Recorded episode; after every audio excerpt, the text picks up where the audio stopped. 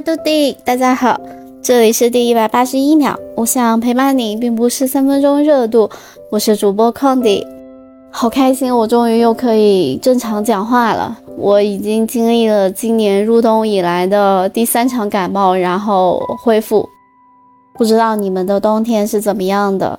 去年米兰经历的就是只有雨夹雪的冬天，然后我们普遍意义认为这不算雪。那不知道今年米兰会不会在圣诞的时期，或者说圣诞之前，让我们看到一场真的雪？但其实我也不是那么想看到雪吧，毕竟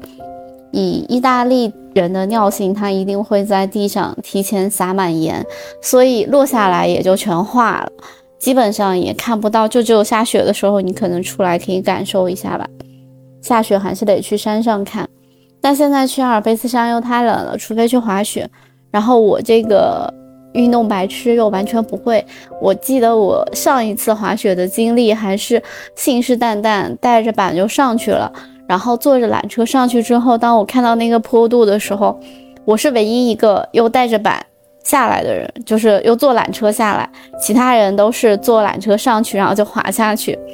但是其实我我觉得我害怕这项运动，主要是因为我看很多人就是在那个雪里受伤，然后就被直升机直接救走。这个事情还蛮普遍的，就我们认识的很多朋友在去滑雪的这个季节，所谓的滑雪季开板了，他们一般会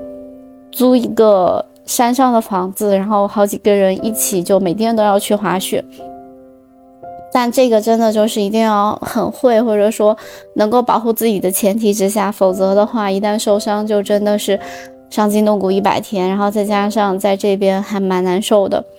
这边的医院他们提供的水肯定都是凉水嘛。然后我这种有一点偏中国味和中国习惯的人，就是一想到这种后续的情景，我就更加小心翼翼，然后我就更加迈不开腿，以至于我每次上山基本上就是去泡温泉的。不过这个季节去泡温泉是真的很爽，尤其是在山上泡温泉，就是你可以刚从热热的热汤里面出来，然后就跳进一个浴缸里面，那个里面全是冰水，特别的爽。或者说，你可以在旁边玩一会儿雪，因为旁边就有草地，然后喷一把雪或者什么的，然后再跳回到热汤里面，就很舒服那个季节和感受。但是你泡完之后出来，如果没有车的话，就一定要订一个离温泉很近的那个酒店，否则的话你会觉得非常冷，特别难受那个感受。当然，这个冬天我觉得对我来说现在印象比较。紧张的除了雪，还有一个就是最近因为踢那个欧洲杯的小组赛嘛，意大利上周一差一点点他就没有出现，还好他就是稳住了局面，还是出现了，我就觉得还挺开心的吧。每到这个时候，就好像是准备过年的一个季节，加上各种看比赛嘛。各种意甲、德甲，然后欧洲杯的比赛都是在这个时候都有那个进行一些活动，然后整个的氛围也都会比较活跃一点，大家能参与的赛事也很多，包括一些音乐会啊或者一些表演都非常的多，而且最近米兰也有很多的展，就感觉所有人都蠢蠢欲动，而且加上我今年的冬天跟去年不一样，我觉得是。我开始加入到当地的活动中了，感受了一下这边有一个中国人开的集市，然后有一个新疆姐姐做的那个手抓饭，就是让我一秒回家，特别特别的想家的那个胃就突然被满足了，很快乐。怎么说呢？就是当我越来越适应这里的生活的时候，好像这个环境也开始给我一些更多的反馈，然后也能让我更加的安静的来做自己的事情。这两周有点忙，然后没有再完成说每周可能会读完一本书，但是其实我读书的这个进程还是在进行，因为最近要学习一些新的东西，然后那些东西有点学术性，跟我平时的爱好读书是完全不一样的。但你们知道，就是我超爱读那种推理类的书嘛。上一期节目我们就是说到想要推荐那个秋吉里香子的两本书，因为上一次是推荐了他的那个《圣母》，然后我觉得这个作者非常的有趣，然后我就紧接着去找了他出道的很有名的那一本《暗黑女子》这本书，我本来是想要放在《圣母》之前推荐的。但我还是把它往后挪了，是因为我有更多想要表达的东西，我想要再梳理一下。这本书呢，就是简单介绍一下书的内容和它的一些特点。它也有一部同名的电影，我也去找了。然后怎么说呢？就是你看书和看电影都有一个感受，就是它真的很日本，就是你各种元素都让你觉得好像是无论看过的动漫或者是日剧。那种感受就非常的有日系的感觉，加上女性作者她的笔触本来就很细腻，然后剧情人物的设定就是一个人一个人都有一个反转，然后整个氛围就很有一种呃日本的那种轻小说，又有一点转折的那种推理感。那我介绍完这本书，可能要介绍一下这本书给我更大的一个冲击，更多的可能就是一个关于女性之间的一个友谊的关系这样子。那我们还是按照常理先介绍一下这个作者吧。我再重复介绍一下，简单的提一下，秋吉里香子呢，她是一位日本推理小说家，毕业于早稻田大学的第一文学部，之后呢，他又去国外学习了这个影视剧作的硕士研究生。他在十多岁的时候就移居到了洛杉矶，然后包括他还有那个很出名的零八年他那个《雪之花》，也是获得了文学奖。他也有很多的作品参与到电影啊、动画等等。本书如果说作为一部推理小说来说，我在豆瓣上面看到有一个评论，我觉得很有趣。他是说这本书是一个多视角的罗生门题材。阅读非常流畅，逆转的量很足，但缺点就是伏笔太明显了。呃，这一点其实我也能感受到，就是它的很多东西其实是有一些平铺给你的。对于一些不是很想要带思考性的人去直接阅读这种推理类小说的话，它是非常友好的。但是这本书有一个特点，就是真的很有趣，就属于一旦读进去就停不下来，想要把它快速读完的那个感受。因为它是一部推理小说，它的设定是一个星期前，圣母女子高等学院的校花被发现在校园中意外身亡。那一周之后，与她亲近的六名社员就集合在一起接受调查，但是他们对于校花死亡这个事件所做出的证言，有令人想不到的一个方向。那真正这个校花死去的真相是什么？你要根据六个人不同的他们的表述、他们的朗诵、他们的内容，来判断究竟哪一篇是真话，哪一篇是谎言。但其实你听的过程中，你会发现，看似每一个真相的故事会被再次推翻，然后充满那种恶意的感觉，非常的清晰，以及结果非常的出人意料。怎么说呢？就是。每个人其实好像只有在讲他人的部分是真实的，但是在讲自己的部分都是谎言，以至于这样子的话，到最后其实我已经猜到了结局。这本书，因为它是形容女生之间的友谊，或者说是女生内心中一种原本比较阴暗，或者说一些一般比较除了女性之外，男生比较难以感受到的东西，就是为什么女生可以一眼辨别出说这个女生是绿茶，但是男生就不会觉得。就所谓说，越美丽的东西越有刺，越美丽的东西越有毒，但是正因为如此，它才美丽。校花的这个设定，它是以一个完美的女性的角色出现的，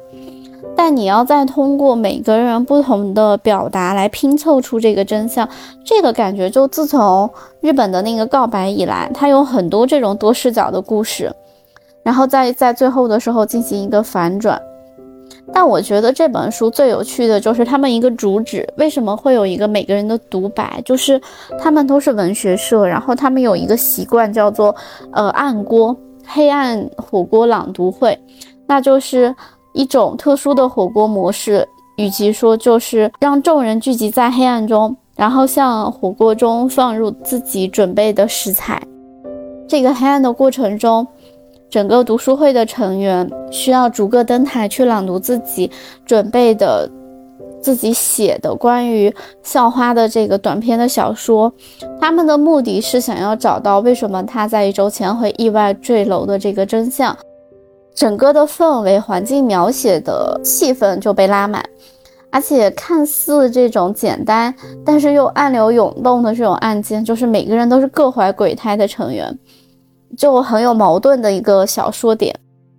那你光是列出这几点，就已经能感觉到这部作品中它所含的推理的悬疑的一些元素，也可以看出作者的一些设计用心之处吧。它的叙事模式也是有一点特有一定的特殊性的，因为它是以每一个角色的朗读和读书会的那个主持人，也就是那个现任的社长，他之前是副副社长，然后来组成。那也就是说。全文中没有一个绝对的第三人称的视角，而是纯粹的依靠每个角色的视角，然后来完成他所谓的一家之言，构成了对整个案件的一个描述，以及对于已经死亡的校花前任社长的一个塑造。在这种叙述的结构中，其实早在那个芥川龙之介的那个名作《竹林》中就有出现过，但是在近代日本推理小说的作品中。像秋吉李香子同为女性的作家也有几个，也是有同样的这样子的作品的。喜欢的人可以去找一下。就平心而论的话，它这本书的一个结构层面其实并不算很新鲜，它在内容上面所下的功夫其实要更多一点。就轮番出现的角色，他每个人的自白描述的各种不同。以及彼此之间的一个矛盾和所谓的事实和真相，然后来实现了这个推理小说一步步的反转，并将这个案件一步步就是推到最后，让它水落石出。但是他又通过每个人的语言都推出了一个近乎完美的人，就是那个死掉的市长，他平易近人，然后又。有趣，然后又美丽，但是到最后的时候，那个反转来临的时候，就会有一个比较大的转折。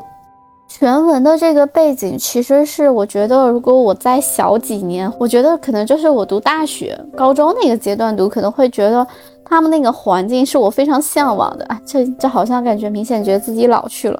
就是你所向往的文学部，有各种各样成绩优异、外表出众的女学生，她们因为喜欢读书啊，聚在一起，在那里有准备的精心准备的甜点，有高雅的谈话，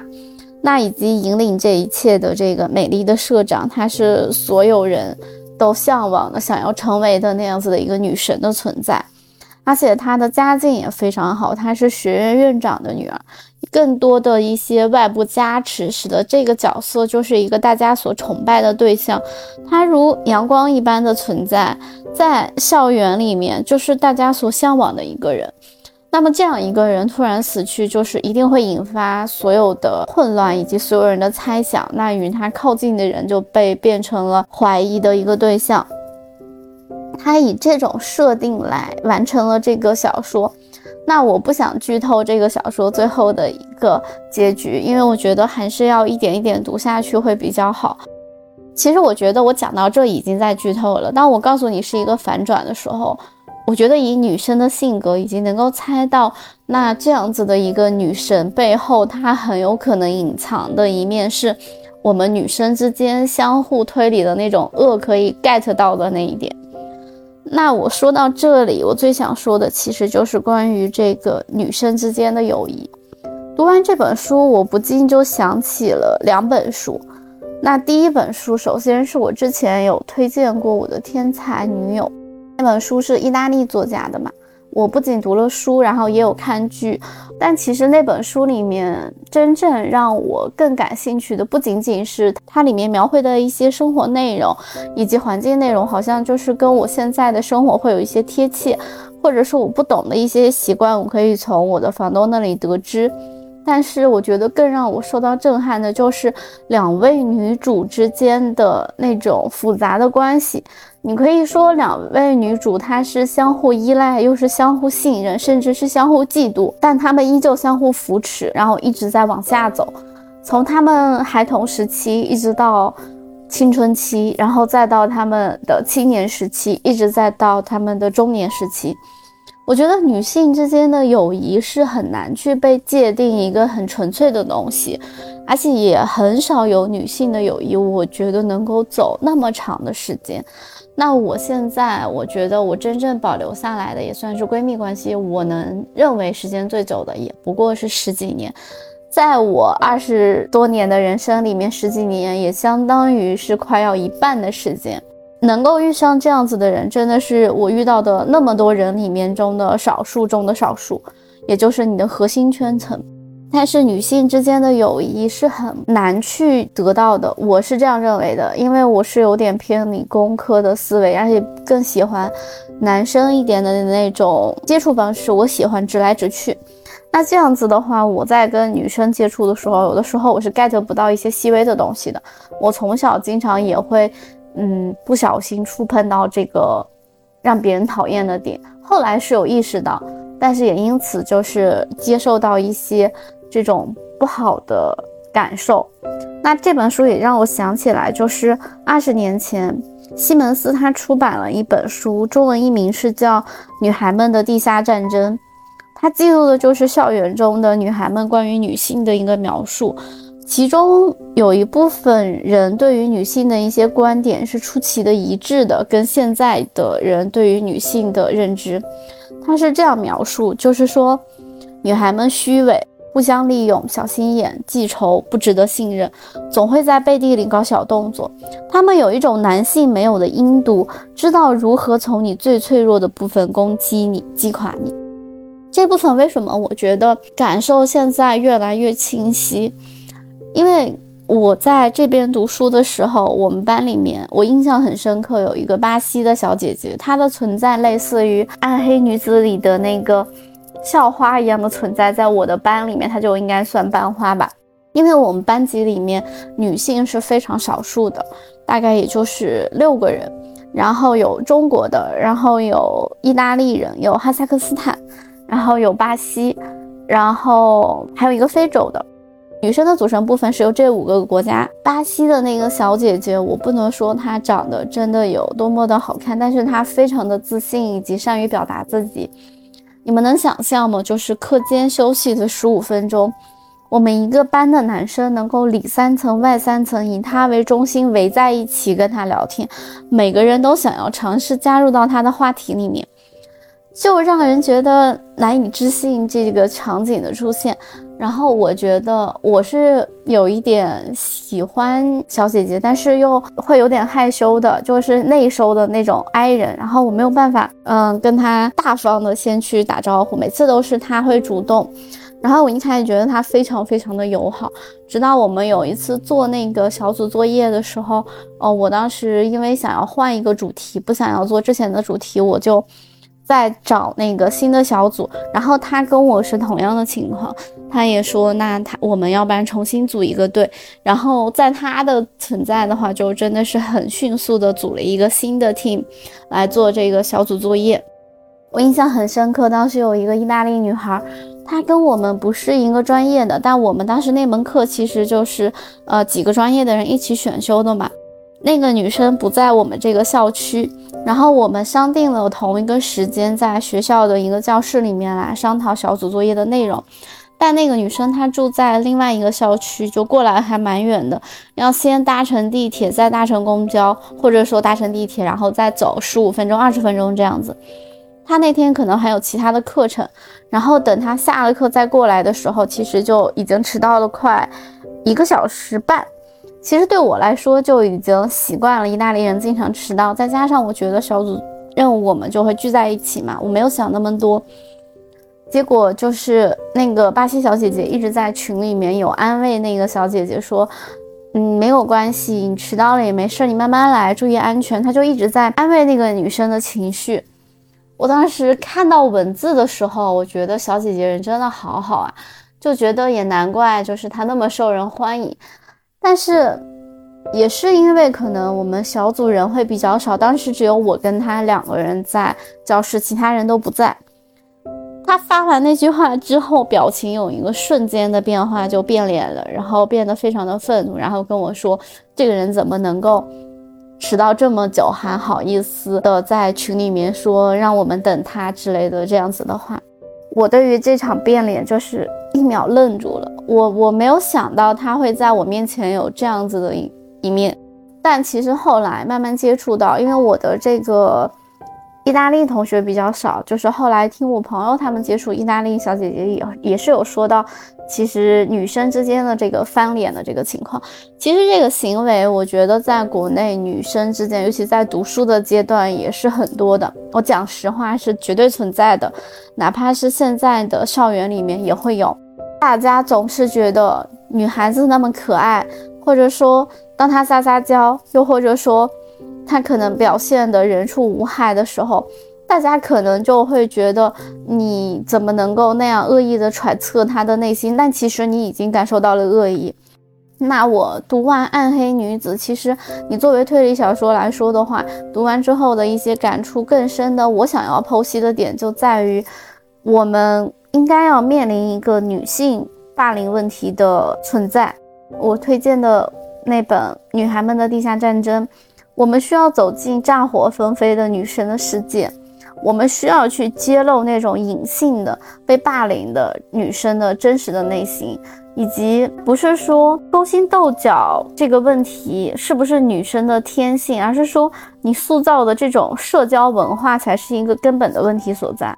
在女生之间很容易存在的谣言、隐私泄露、数字化。然后以及现在的新型网络媒体的网络攻击、网络暴力，那所有的这些问题其实都是需要被重视的。简单的来说，就是为什么昨天还很亲密的朋友，今天就突然不理自己了？为什么有人会躲在背后说坏话、抱团排挤别人，甚至是霸凌别人？那男生间可以用拳头、用武力来解决这个问题，女生间的攻击似乎就更加的隐秘和复杂。但是从家长到老师，大多数人都认为女孩的天性不是着急解决问题的一个紧迫的问题。当你采访这些曾是霸凌对象的和是霸凌者的女孩们，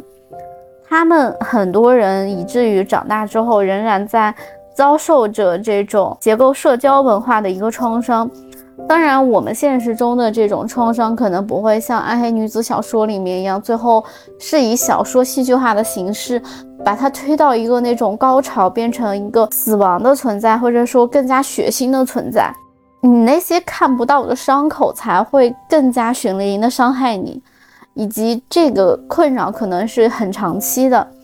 像我刚才说到的那几点，在我初中和高中的时候，以及大学的时候都有经历的，甚至就包括说地域歧歧视。我是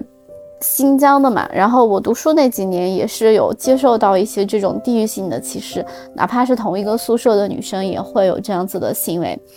我有一段时间，或者说很长一段时间，我大学四年，我大概用了两年的时间，我才慢慢的接受这个事情。这件事情真的有被大家所认识到吗？没有。但这本书它是把女孩们的这种刻薄文化，就是写的非常的清晰可见，或者说也是为社会打破了本来的一个沉默吧，共同的去探讨女生之间存在的这种小的困难，或者是相互的攻击。当然，你以小说类型的文章来说，你只是觉得。OK，它是这样一个题材，它描写或者说戏剧化一个行为，但是你把它转为一个社会性的问题的时候，它其实根植于我们内心。为什么读这种书会让我隐隐觉得有一些期待，又会很明显的感知到有些人说的是假话，有些人说的是真话？这个就有点像是女生之间天生的那种雷达，或者说你的一个判断力。那你为什么会有这些判断力？就是在你的成长环境里面，你有这种隐性的战争存在，你才能够懂得他那一个眼神、那一句话，他在做什么，他要想表达的是什么。甚至慢慢长大之后，其实我是不是很感兴趣这些事情？但是当你接收到这个信息的时候，你也明白知道所谓的这种词境到底在干什么。我不知道用词境这个词来形容这件事情是不是正确的。但是如果说它上升到一种霸凌的层次的话，那雌竞肯定不是这个环境。但是我觉得引起嫉妒的原因，很大一部分程度上就是以物化女性以及女性之间的雌竞，然后慢慢到你有一定的能力的时候，就会有一种这种霸凌啊或者这种隐性的战争存在。然而，在性别意识更加觉醒的今天，很多人可能下意识的会对这样的描述感觉到不适的。这些关于女性的词汇，难道不算是一种错误的偏见吗？我觉得算是。但尽管我也很想反驳这种女性关系的形容，可是我也意识到，它确实是一部分女性，包括是甚至是我自己曾经的一个阶段，我所经历的一个主观的事实。你可以理解为读书时期特别明显，因为那个时候大家还没有那么的成熟，再加上那个时候的表情和情绪都会非常的直观。那比如说你走廊上抛来的一个嘲弄的眼神，一些伪装成玩笑话的语言攻击，那课间传来传去的一些充满侮辱的匿名纸条，或者是流传在一些社交平台上的谣言。这些事情或许可能发生了十几年之后，当事人还是对这件事情记忆犹新，然后依然会对那些伤害自己的人充满了恨意。这些微小的、不间断的伤害，其实是在女生身上埋下了很多的自我怀疑的种子，然后也让他们对女性会有一种敌意。这也就是会有一些女生，可能她本身就会有一些厌女。就像我之前有一期话题跟我朋友那一期，我也有聊，我们也有聊到，像我有的时候我在那个阶段，有的时候也是厌女的。现在想想，我是有那种行为的，就是我不能理解为什么要做这样子，然后我不会喜欢这些。其实现在虽然大家在鼓吹一个口号是 girls help girls，但是有些事情它并不是那么简单的，因为。我觉得从小我的环境来说，我并不能说完全就是因为是女性的身份，我就能够完全信任女性的这个点，它就很矛盾，也很微妙。那女性关系最好的状态到底是什么样？我们又该如何去表达？又或者说，我们可能很长一段时间都维持了我说的那个厌女的一个状态。矛盾的女性关系是我们所有这些情况存在的一个根本问题。一些女生出现这种，比如说突然的冷漠或者是伤害，很有可能是出于自己对朋友的一个占有欲，试图利用情绪来虐待或者说控制对方。那也有可能在这些关系中就会变成一种霸凌。往往当双方成为彼此友谊的一部分的时候，女性关系中的一些矛盾，一方面是来源于女生自身的一种攻击性，比如说你的胜负欲啊，你的一些愤怒啊，这些习惯。然后又比如说，从小关于那些什么你一定要温柔啊、好脾气的这种训诫，他们就会误认为直面的冲突和表达愤怒就意味着关系的一个终结。那我如果隐晦的、迂回的表达的话，是不是就可以没有说到那么尖锐、那么直接的来结束这段关系？但是其实这种事情很有可能就在另一个女生眼里就会是一场宣战。比如说 A 课间没有跟 B 说话，那可能就是在表明他的一个不快。可是到了闺蜜的眼里，这或许就是一次啊你不理我了，那 OK，我们的关系到此终结，我去跟别人玩。在小的时候，在没有建立一个正确关系的时候，女生之间很容易这样，而且经常就是我们的小说作品以及影视剧，你看到的那些女主或者说美女身边好像总有一个绿叶在衬着她。那就像暗黑女子的女主一样，她要找那么多人的存在来证明自己一个女主的完美性，她要去获得别人隐晦的秘密，然后来控制对方的这种控制欲，来满足让别人配合自己，来让自己的人生达到一个更完美的状态，演出一个自己所谓的。主角的这样子的一个生活的剧本，都是一种这样子隐晦关系的一个戏剧表达。我觉得，当我们现在说到女生的这些问题的时候，又会觉得跟我们眼中认为的女孩子的关系形象是相去甚远的。总觉得女孩子好像都是温柔的，都是友善的，可是你根本不知道暗地里面他们之间的那场较量。有的时候你能够感受到的时候，就还挺难受的。当然，这本书有一个有趣的观察，它就是说，并不是所有的女孩都如那样子，比如说会比较避讳表达自己的攻击性冲动。有些女孩的攻击性是非常的直接的，她们不掩饰自己的愤怒，她们往往就会被贴上一些坏女孩的标签。尽管这个标签给了她们一种展露攻击性的自由，但代价就是她们会被边缘化。只有承认自己是糟糕的女性，她才能够获得本来该属于她们的一个自由。可是，这种所谓的“坏女孩”一词，到底是赋予了女孩子什么东西呢？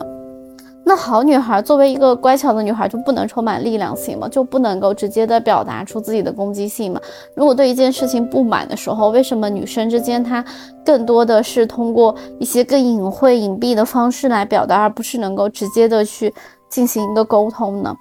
我觉得在我看完这本书的时候，就是能接受、感受更多的就是你应该做的是允许大家每个人都有的一个表达，就像为什么那些人。所有人的表达都到最后的时候，当所有人的真面目被撕开的时候，在小说的结尾，大家真正想要的其实就是我能够做我自己就好了，而不是因为友谊或者是什么样一个权势地位，这段关系也好，我要受制于你这样子的友谊也好，这样子的女性关系存在本来就是不健康的。所以我觉得这本书让我感受到的就更多的是允许女性的不那么美好。允许女性关系有时候不那么美好，或许反而能够给予我们更多的力量。有些时候，我跟朋友聊天，还是会回忆起是学生时代，就是如何被自己的好朋友孤立呀，或者说被其他女生荡妇羞辱都有。嗯我们都有经历过多少有一段就是不愿意信任女性的一个时期，我们自己本身身为女性却不信任女性这件事情，听起来我觉得不仅是让人觉得不快，就甚至会让人觉得很悲哀。过了这么多年，我们真的能够放下对女性的一种敌意吗？那当我们成熟了之后，我们回顾我们每个人的人生经历的时候，我们要做的其实是这个事情它是存在的。但我们要做的，如何成为一个更好的人？我们要时刻去问自己，我们更希望的是哪种事实？活在那个事实当中。我们最重要的是要活在自己的人生里。你要勇敢一点。也许你跟我一样经历过这些事情，也许会不停的去思考这件事情。但我知道你不停的去思考撕裂伤口是很痛苦的。可是你要终于有一天你会想通的，就是你放过你自己。他这个事情是可以过去的，女性之间的这些恶意，并不是说因为你不好，因为你没有对这段关系尽力，而是说有一些外在的环境，这种社会规则或者说社交规则，它是错误的。可是我们整个环境是病态的。这本书读完的时候，我会想起曾经很多时候，因为这些关系，我感受到的一些恶意以及一些痛苦，延续到我今天的生活里面，也会感受到的不快。那现在感受到的更多，可能就有更多的环境因素，比如说我跟我房东太太他们经常聊起来的，就是以比我更年长，就是我妈妈他们辈的，然后他们那一代，就像他是意大利有一个很严重的南北歧视。那在他那个年代的时候，他就觉得女生之间的这个问题已经不足为奇了，它太小了。那更多的会是南北方的这个歧视，因为他们南方人跟北方人的长相上面会有一个很大的差距，尤其是在发色上，以及就是他们更多会有卷发呀，然后皮肤会更加的，呃，就是因为常晒太阳嘛，会更加的偏健康一点。那。你来到北方的时候，你很容易被歧视。就那种存在的时候，你会发现女生之间的这点问题已经很小了。OK，那当你出现更大的矛盾的时候，你就会忽略这部分，然后女生会变得团结。可是当这个矛盾被消除、被解除之后，大家又遇到了更大的矛盾，就是男女性的矛盾。那遇到这个问题的时候，他们又站出来，就是要拥有女性的一个权利、一个自由。嗯，能你们能做的、能表达的，我们希望女孩子也可以表达。那那个时候，我觉得他们站在了一个更高的利益点上。我那个时候是没有 get 到，就是这件事情的重要性。但当他跟我说，如果你不这样做的话，如果你的孩子是一个女孩，你的孙辈是一个女孩，他们要继续经历你曾经经历过的那些行为，他们要继续在这个制度下成长，你不觉得很心痛吗？你如何去保护你的下一代，就是我们现在想要争取的一些东西的目的。等到到了他们这个年纪的时候，我有的时候我会问起，我说：“那你还会感受到来自女性的恶意吗？”他说：“依然会的。”那就是所谓的每个人都有每个人的生活圈，每个人都有不同的。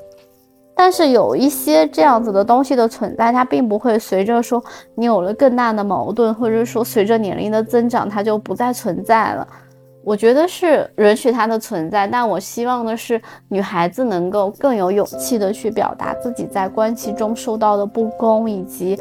不快的感受，尤其是女性之间的这种伤害，有的时候它太隐秘了。就是大家并不能够理解到，当然像小说中这种能够达到操纵一个人的这种地步，可能是有一点夸张。但是以现在的这个网络环境以及社会环境，他想要威胁一个人，你想啊，你的好朋友甚至可能不仅知道你所有的丑事、所有的秘密，他甚至可能知道你的银行卡密码，或者说。他可能就是很多朋友说，我们炫耀的时候就会说他是我的免死金牌，就是我只要跟我父母说我是跟他去的，我不管去哪儿，我妈根本都不管。你好的方面讲是一种非常非常安定的一种关系，但是你反过来的时候，如果说不是那么信任一个人的时候，你真的不担心好朋友有一天事发吗？当然，这这句话是一个问号。我我觉得。在我看来，就是自己的好朋友。就现在那句话，是自己选择的家人。但是我不否定，在女性关系之间那种恶意的竞争，以及那种雌竞也好，或者说这种女性之间的矛盾的关系以及撕裂的关系，这种恶意，我们很多时候是看不到的。因为女孩子她们可以手牵着手去厕所，诶，你怎么会想到她们背地里会做这样子的事情呢？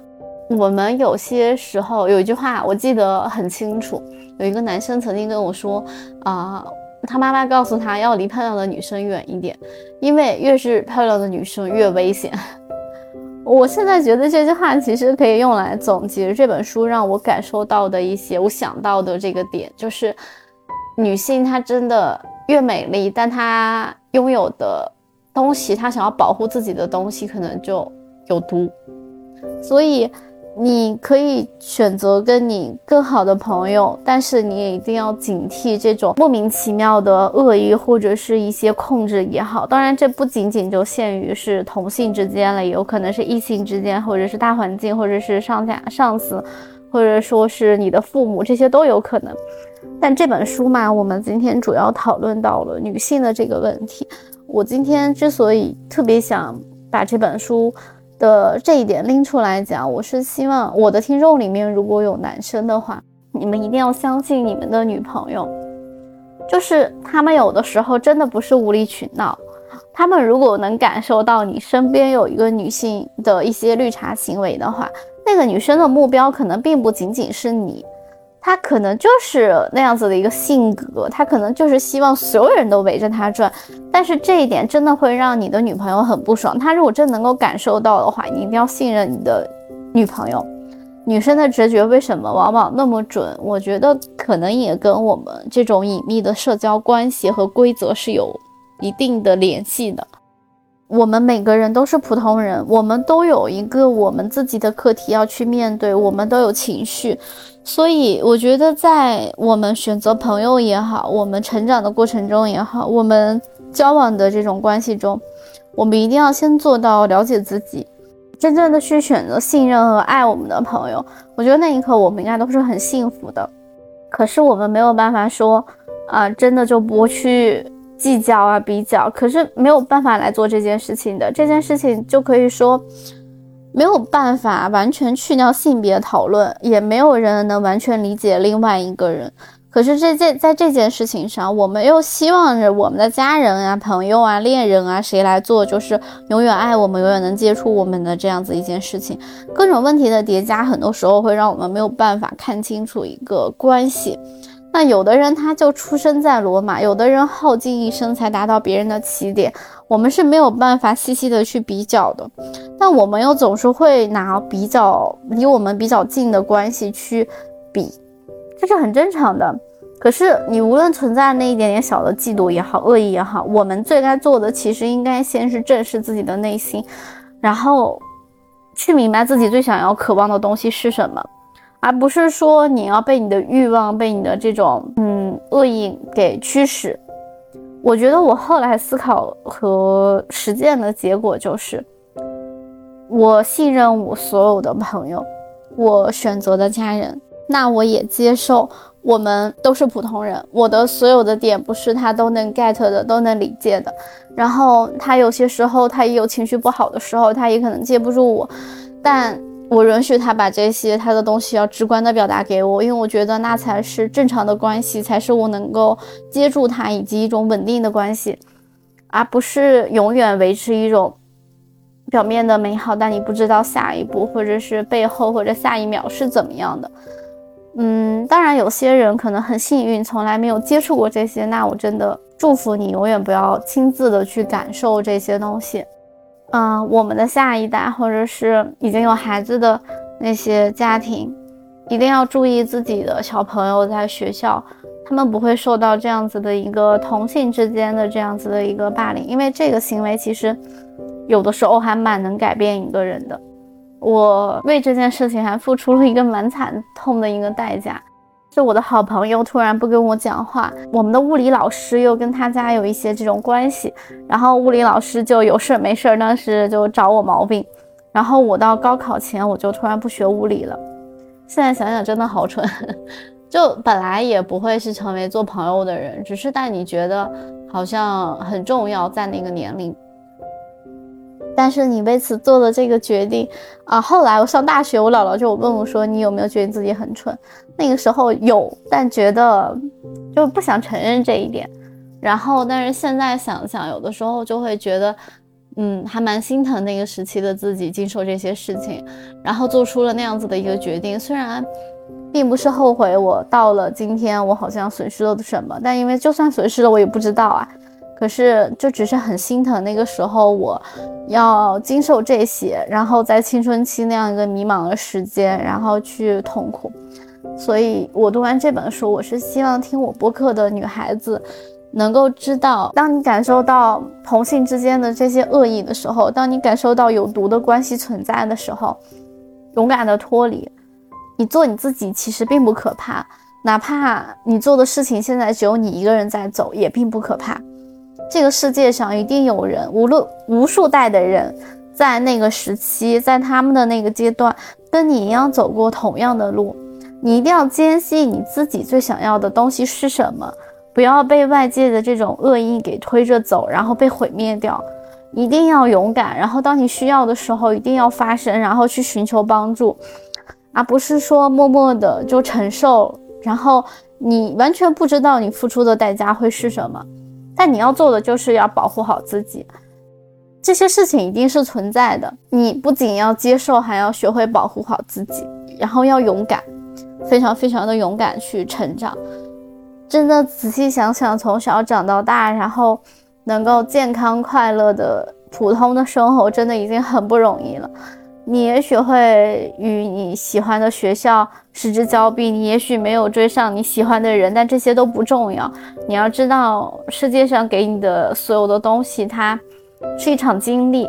就你去享受好了。你现在的这些痛苦，如果真的有听我播客的妹妹们有听到这一部分，如果你觉得你现在确实有经受到，那你就要明白。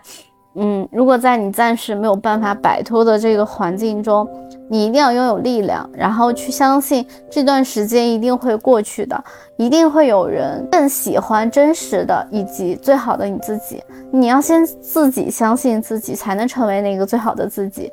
不要去惧怕表达自己的想法，然后一定要拒绝有毒的关系，然后有需要就寻求帮助。这本书可能。让我想到了一个我的一个创伤吧，所以今天还蛮讲了蛮多废话，就没有推荐特别多关于书的一个，就讲了一些自己的感受吧。然后我是希望，嗯，比我小的妹妹们在他们的成长环境中，能够有一个人来讲给他们这些东西。在我那个时候，我真的很希望有一个姐姐能够告诉我这些，但没有，就自己挺过来。挺过来之后。然后我现在慢慢长大，然后也其实也生活中还是会有这样子的存在，但我慢慢觉得，OK，我觉得我现在心智成熟了，可是我是更加希望以后的比我小的妹妹，或者以及甚至说我们的下一代，他们能够被保护的好一点，或者说他们自己能够更坚强一点。如果遇到的话，依然能够勇敢的去面对那样子的环境，然后健康的成长。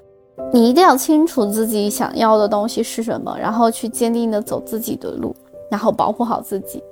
女孩子真的要保护好自己。我们这两天米兰有一个游行的活动，是这周刚发起，是因为前两天我们这边有发生一起就是情杀案，一个男生他杀害了自己的女朋友，然后年纪非常小，才二十二岁，那个女孩很漂亮。但是这件事情发生之后，然后意大利现在就是各个区都有报这样子的一个女性暴遭受暴力的一个案件的发生，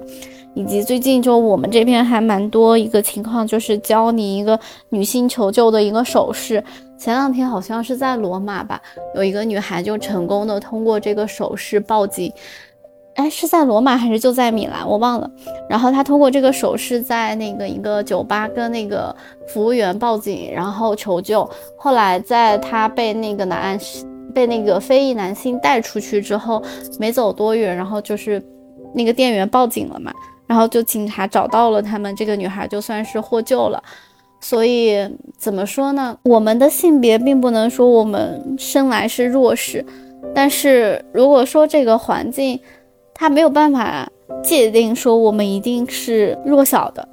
就一定在外要保护好自己。然后尤其现在要接近年底了，尤其这边要过年了，就还蛮危险的。所有的地方大家都懂，就是临到过年嘛，大家都要冲业绩。然后我也希望所有的女孩子都能平平安安的、快快乐乐的生活，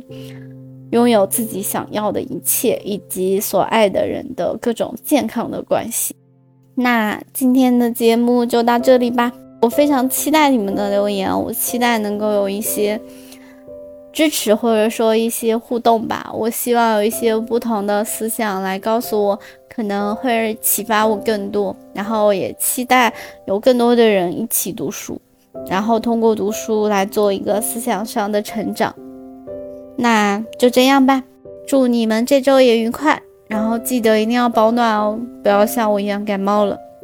下期再见吧。